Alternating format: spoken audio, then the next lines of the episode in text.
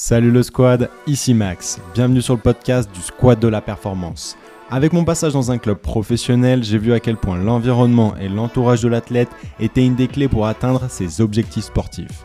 À ce micro, tu entendras des professionnels de tout horizon qui vont te dévoiler leurs meilleurs conseils santé et performance. Rejoins le squad dès maintenant. Aujourd'hui, le squad, on accueille un vainqueur de la Coupe de France de basket et de la Betclic Elite avec l'association sportive de Monaco en 2022. Zlatan, l'un de leurs kinés, est spécialisé dans une technique avancée pour traiter la douleur, encore peu connue du grand public, le dry needling. Zlatan, bienvenue sur le podcast du Squad de la Performance. Peux-tu te présenter rapidement à ceux qui ne te connaissent pas? Ok, merci déjà pour, l'invitation, c'est vraiment un plaisir. Donc, pour ceux qui ne me connaissent pas, donc je suis un des trois kinés de l'AS Monaco. Euh, ça fait six ans que je travaille dans le, dans le basket de haut niveau. Euh, j'ai fait mes études euh, en Belgique. D'abord, j'ai fait STAPS et puis après, j'ai fait une passerelle en kiné. Mhm. Et là, j'ai fini euh, ma formation d'ostéopathe. Donc, je suis en, dernière année d'ostéo. Ok, génial. Donc, quoi, ça te permet d'avoir quand même une vision très holistique de la performance, je trouve. Oui, voilà, c'est ça. Oui, en fait, je me suis un peu spécialisé surtout dans, dans la rééducation, la rééducation des sportifs de haut niveau. C'est vrai que j'ai fait pas mal de formations en plus donc, dont le dry j'ai fait un peu Exos. Et le dry c'est vrai que j'utilise quand même euh, quotidiennement. Ouais, bah justement, euh, pour qu'on rentre rapidement dans le vif du sujet et que tu puisses expliquer aux auditeurs qui ne sont pas adeptes de ce genre de choses, parce que tout simplement, ils n'ont jamais encore euh, vu de spécialiste dans ce domaine, j'aimerais que tu nous dises qu'est-ce que le dry needling. En fait, déjà, je ne me permets pas d'être spécialiste, mais c'est vrai que je, le pratique euh, assez souvent depuis au moins 5 ans. Le dynamic, en fait, je vais, je vais commencer à expliquer un peu la base. En fait, en fait donc, il y a les trigger points dans le corps humain. Les trigger points, il y a deux sortes. Donc, il y a les trigger points actifs et les euh, trigger points euh, non actifs. Les trigger points actifs, en fait, quand on les appuie, ils provoquent la douleur dont le patient il se plaint. Et les trigger points non actifs, ben, si on les appuie, ils vont provoquer une douleur mais le patient ne, ne reconnaît pas cette douleur. Donc, c'est quelque chose de nouveau pour lui.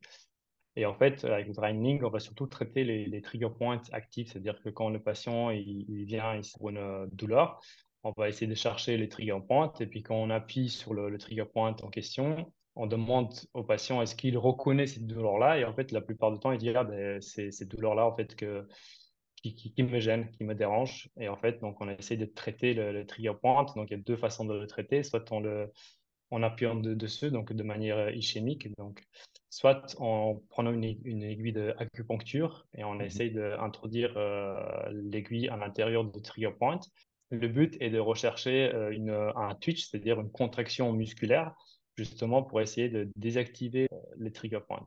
Après, il y a le training. En fait, il y a deux, deux façons de, de, faire avec le training. Donc, il y a la méthode qu'on appelle canadienne un peu, c'est-à-dire c'est euh, il rentre les aiguilles dans le, dans le muscle et euh, il les laisse.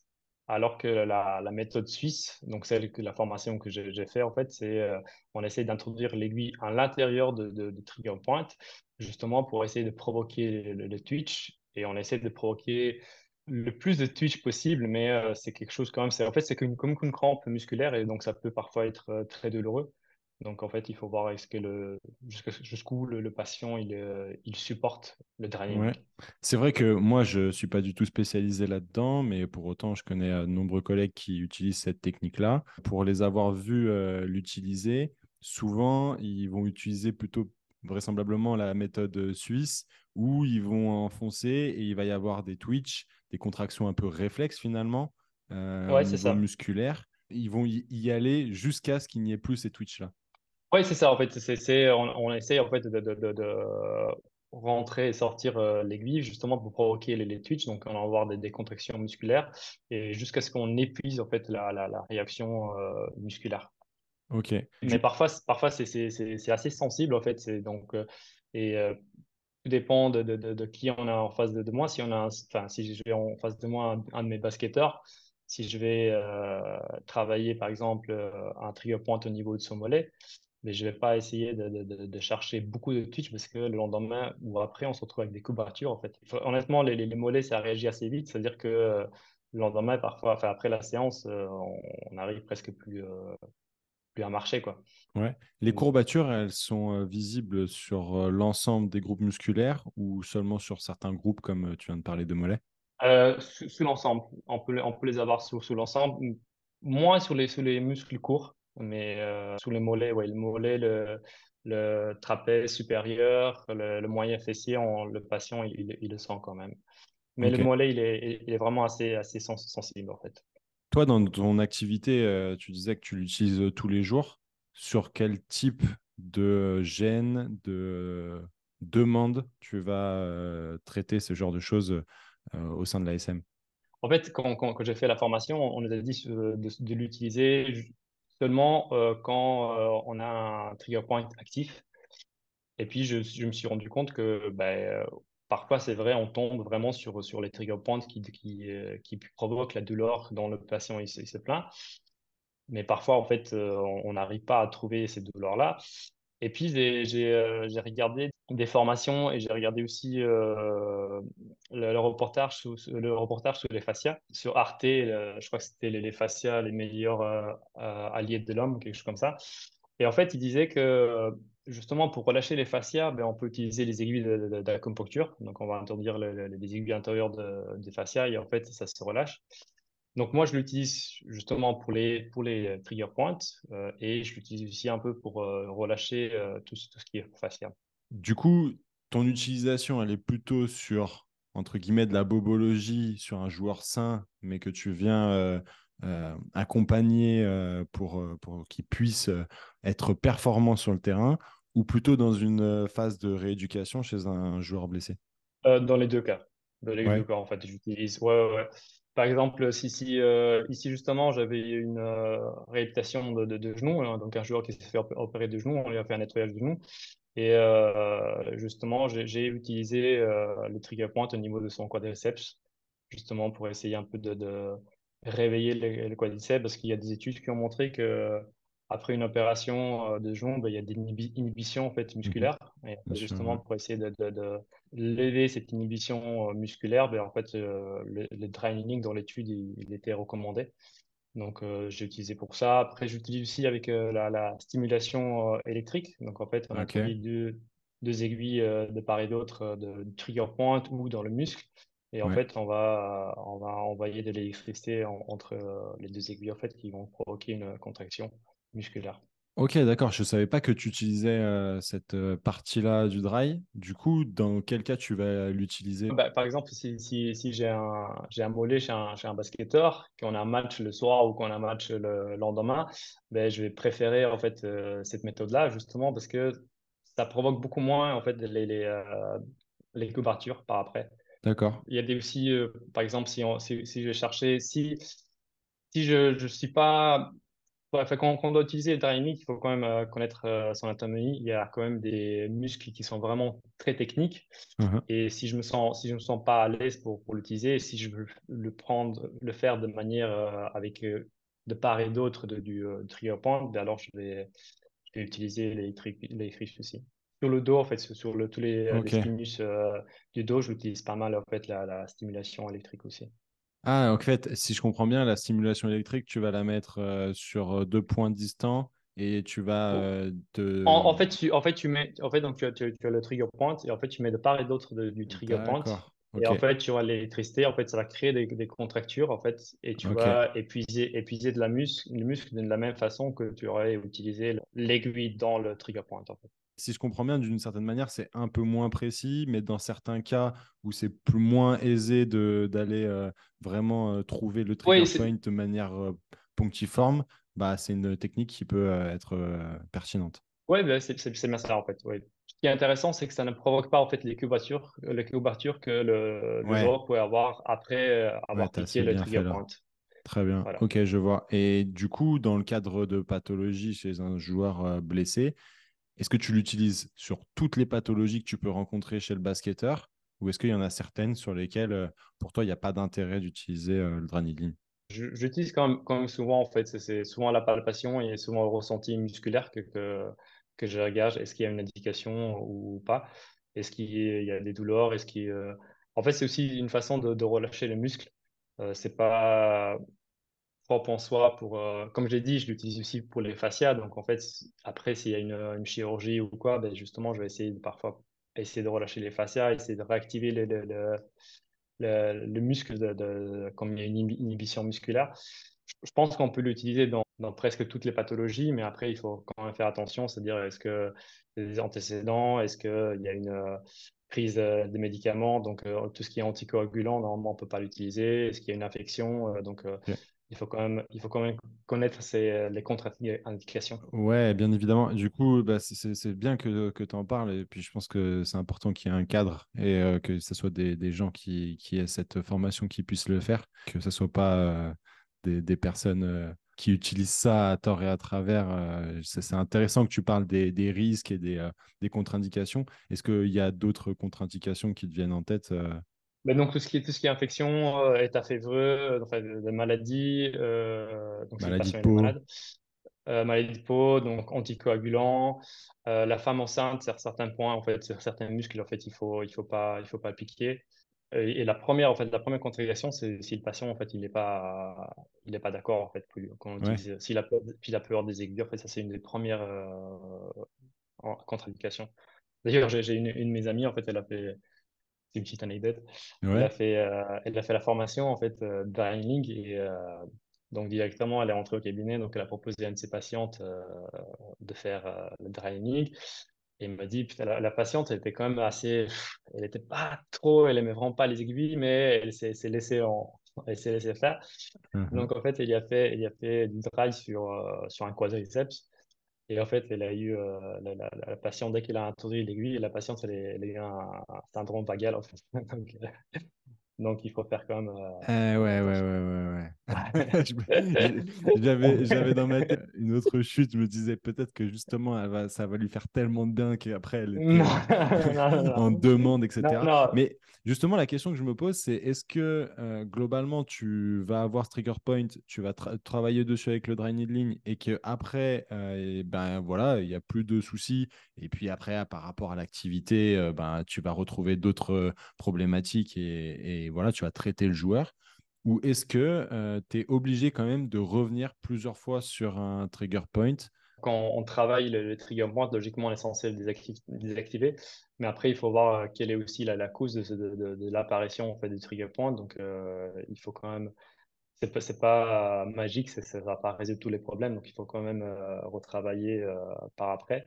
Donc, soit un renforcement musculaire, soit un changement de, technique, soit donc, il y a quand même un travail euh, derrière qui, qui s'est fait. Ce n'est pas une méthode miracle qui va, qui va tout changer. La posture. mais euh, justement, ouais, je, trouve intéressant malgré tout que tu recadres le truc en, disant que ce n'est pas une pilule magique. Est-ce que justement, tu parlais de fascia? Euh, Moi, ça me parle beaucoup en tant que kiné. Forcément, mmh. toi aussi, en plus de ça, tu t'es formé en ostéopathie. Je trouve que du coup, c'est vraiment pertinent d'avoir cette, déjà cette double casquette plus l'outil de dry needling. Est-ce que, euh, d'une certaine manière, euh, tu vas associer les deux de manière euh, permanente ou pas nécessairement? Ah, bien sûr. Bah, Dynamics, c'est juste un, outil, en fait, pour moi, mais je ne fais pas que ça, en fait. Je travaille tout, le reste, donc que ce soit les fascias, que ce travaille la, mobilité, que ce travaille de, de renforcement, en fait ça s'arrête pas. Euh, le, je vais pas avoir le jour et je vais juste pas faire euh, du driving et puis je vais dire ben, c'est bon, rentre chez toi. Quand, il y a quand même un travail euh, derrière. Parce que driving, ça, ça, prend, ça prend 5 minutes quand, quand c'est fait. Donc, il y a quand même un, travail qui doit être et un suivi aussi qui, doit être important. Selon toi, quels sont véritablement les, les gros avantages et bénéfices d'utiliser cette technique-là? Si le patient il vient nous voir justement euh, pour une douleur qui, qui est provoquée vraiment par, un trigger point, en fait, il peut vraiment ressortir euh, un bienfait euh, le lendemain, en fait, une diminution de douleur qui est vraiment importante. je me rappelle quand je travaillais au cabinet, j'avais une patiente qui était venue pour une, pathologie du tendinopathie du moyen fessier. Et en fait, j'avais piqué son, son moyen fessier. Et en fait, la séance suivante, quand, quand elle est venue, il m'a dit que la douleur, en fait, elle était diminuée de moins 80%. Et en fait, après, on a, on a pu commencer à travailler tout ce qui est excentrique et, euh, et tout ce qui est renforcement par rapport à, son moyen fessier, justement, pour euh, remettre de la charge sur le, le tendon du moyen fessier pour renforcer le moyen fessier. Ouais, d'une certaine manière, ça peut être une clé pour toi pour euh, dans une période euh, très algique ou de phase de plateau liée à la douleur pour justement déloquer une, une- Voilà. une- un moment et, et pouvoir progresser. Ouais, mais c'est bien ça, voilà, ouais. Donc pour tout ce qui est diminution douleur, voilà, ça, ça, ça quand même, ça peut avoir vraiment des, des effets assez, euh, assez impressionnants. Tu vois, tu, tu parles de pathologie. Est-ce que dans, dans le cadre d'une une entorse de cheville, par exemple, tu peux utiliser ce genre d'outil? Oui, j'ai- on peut viser parce qu'il y a des études qui ont montré en fait que tout ce qui est entorse euh, chronique de cheville, en fait, il y a, il y a des trigger points au niveau de, du pé- péronnier. Quand on a des joueurs qui, justement ils se font une entorse de cheville, ben souvent tu as, une euh, contraction du, des, des en fait et les péronniers ils sont, ils sont vraiment tendus donc on essaye en fait justement de, de les relâcher après euh, l'entorse de cheville. Parfois on se retrouve aussi avec des, des douleurs résiduelles euh, au niveau de la l'entorse de cheville externe, ben, on va Ouais, travailler avec draining justement pour, pour relâcher tout ça, pour essayer Et justement de diminuer la douleur. Est-ce que ça t'a permis de voir des progrès sur euh, l'amplitude articulaire? Euh, ça, non. Non, pas Non, nécessairement. Ok, pas, pas nécessairement. ok. Et d'au- d'autres méthodes pour ça.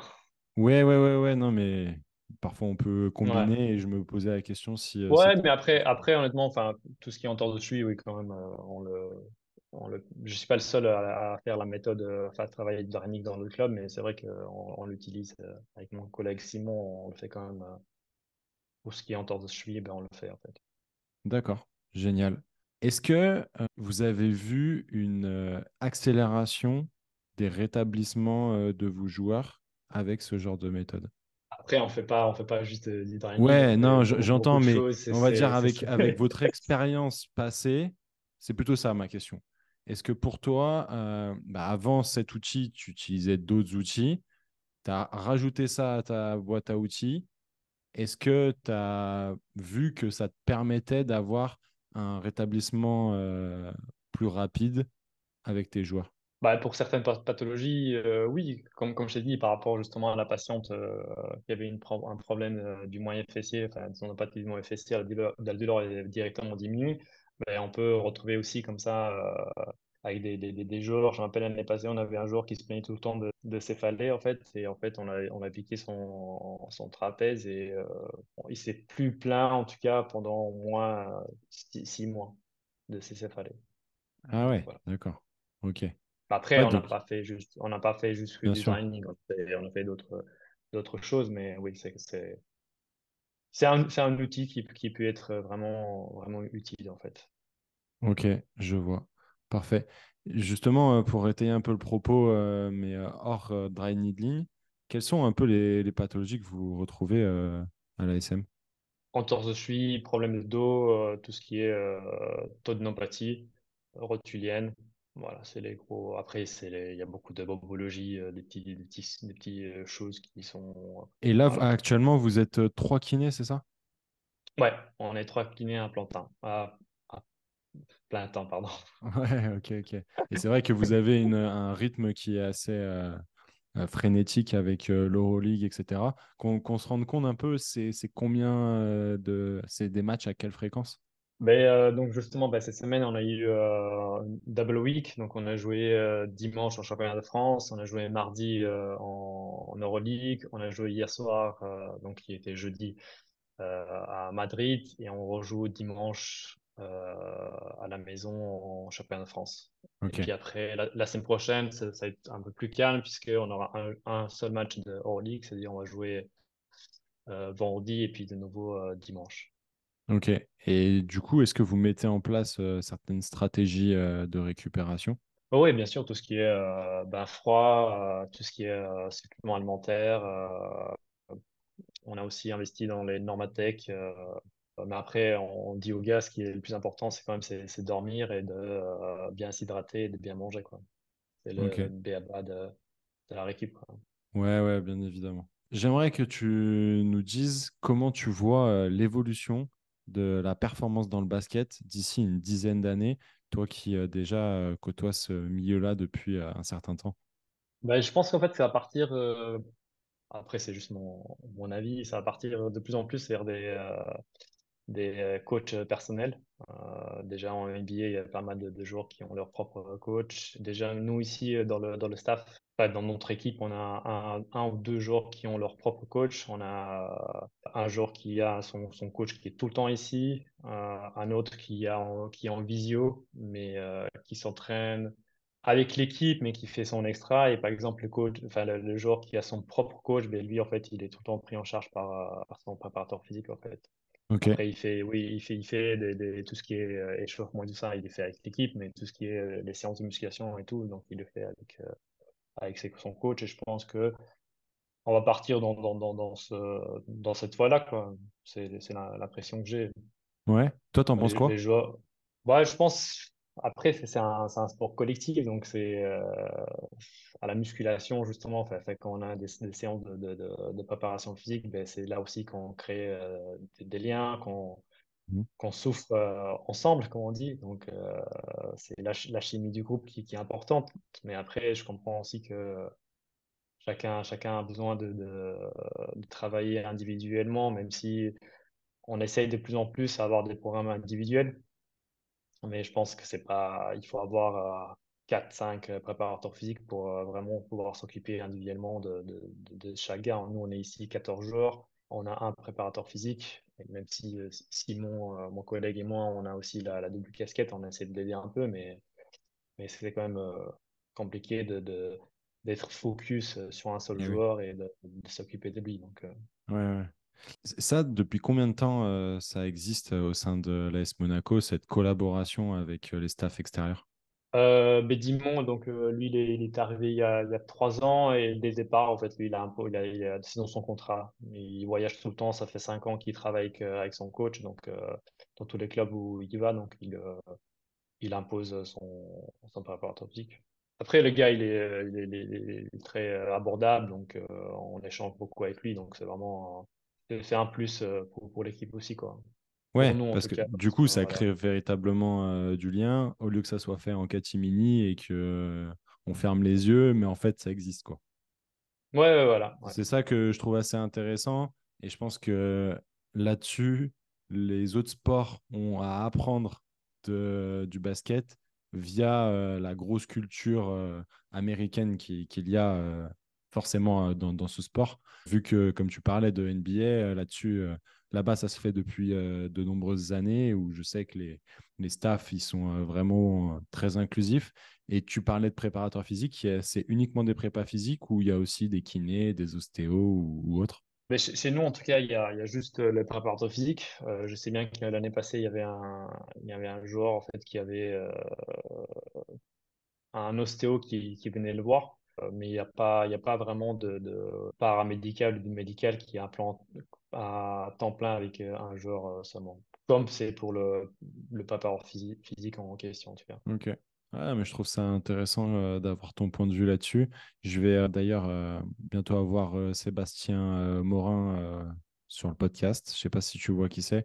Il a travaillé. Ouais, mais il, est, il, est, il, est venu, il est venu travailler l'année passée en fait avec justement avec un, de nos joueurs. ok. Ouais, ouais, ouais. Je sais qu'il travaille avec lui. Ok, exactement. Bah écoute, euh, ce sera intéressant de discuter avec lui euh, parce que lui, je sais qu'il fait ça depuis euh, très longtemps, notamment aux États-Unis, avant que ça soit plus développé en Europe. Mais c'est génial. Zlatan, quel serait ton meilleur conseil que tu puisses donner à un sportif? Je pense qu'il faut investir dans, dans soi. Il ne faut pas léser sur le moyen pour, pour, pour investir je trouve que, les Européens n'ont pas cette culture euh, que les Américains ils ont justement euh, pour euh, se payer un préparateur physique pendant l'été ou un kiné ou justement pour essayer d'améliorer ses performances. C'est quelque chose qui va plus se développer. donc oui, investir en soi. J'ai l'impression, après, c'est juste une impression euh, que les Américains, quand même, ils sont vachement plus bosseurs en fait pendant, pendant euh, la trêve que, que euh, les Européens. J'ai l'impression que les Européens, en fait, une fois que les ont finis, bah, c'est les vacances, c'est bon, on va partir 3-4 semaines en vacances et puis la préparation, ben, on va se préparer quand, avec tout le monde, quoi.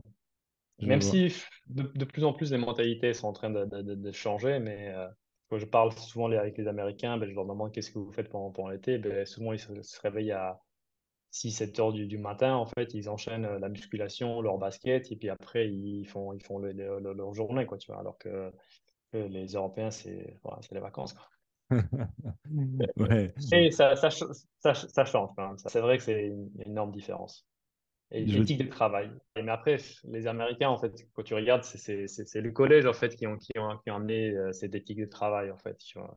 Donc, parce qu'eux, ils ont, ils ont l'habitude de se réveiller à 6 h du matin, enchaîner le basket, la muscu, aller en cours et puis faire du basket de nouveau après. Alors qu'ici, en Europe, ben, c'est pas comme ça qu'il fonctionne le, domaine du, basket quand on est jeune. Donc, hmm. je pense que c'est ça aussi qui, fait la différence. C'est l'éthique qui est imposée.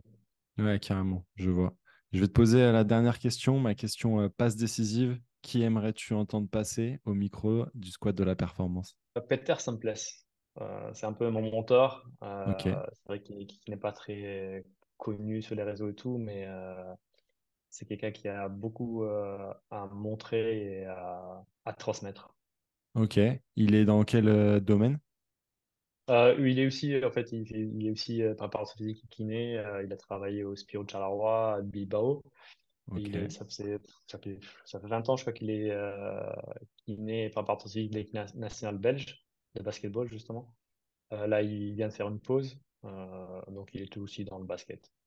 Génial. Eh ben, parfait. je le contacterai euh, de ta part. Comme d'ailleurs, j'ai été connecté avec toi grâce à Louis Bourlier qui, qui bosse au, sein de Bourges. Et c'est un réel plaisir d'avoir discuté avec toi. Bourg, Bourg, Bourg. Bourg, Bourg, Bourg. Autant pour moi. D'ailleurs, je ne sais pas s'il a dit, je sais pas s'il t'a dit, en fait, même si c'est Bourg-en-Bresse, en fait, ça se prononce Bourg, apparemment, donc euh, c'est important. pour, pour les gens de Bourg, c'est super exactement. Mais je, le saurai pour la prochaine fois. Mais à culpa, en plus, euh, pour le coup, c'est pas très loin de ma ville natale, donc autant pour moi. Zlatan, je te laisse euh, le mot de la fin. Ah, écoute, merci en tout cas de m'avoir invité, fait un plaisir. C'était mon premier podcast, donc j'étais un peu, un peu stressé, mais tu m'as mis bien à l'aise, donc c'était vraiment sympa. Donc, euh, merci beaucoup pour cette invitation et, euh, et j'espère que je vous ai fait découvrir euh, un peu le Link. Eh ben écoute, moi j'ai en tout cas appris certaines choses, donc c'est top. Je suis sûr que nos auditeurs en apprendront encore plus parce que j'imagine que tout le monde n'est pas adepte de ce genre de technique. En tout cas, c'était un plaisir de t'avoir sur le podcast, Latane, et ravi d'avoir pu euh, échanger avec toi sur ce premier podcast pour toi. N'oubliez pas de vous abonner au Squat de la Performance sur YouTube et votre plateforme de podcast préférée. Nous, on se retrouve mercredi prochain, 18h. D'ici là, je vous souhaite de prendre un maximum de plaisir dans votre sport. Force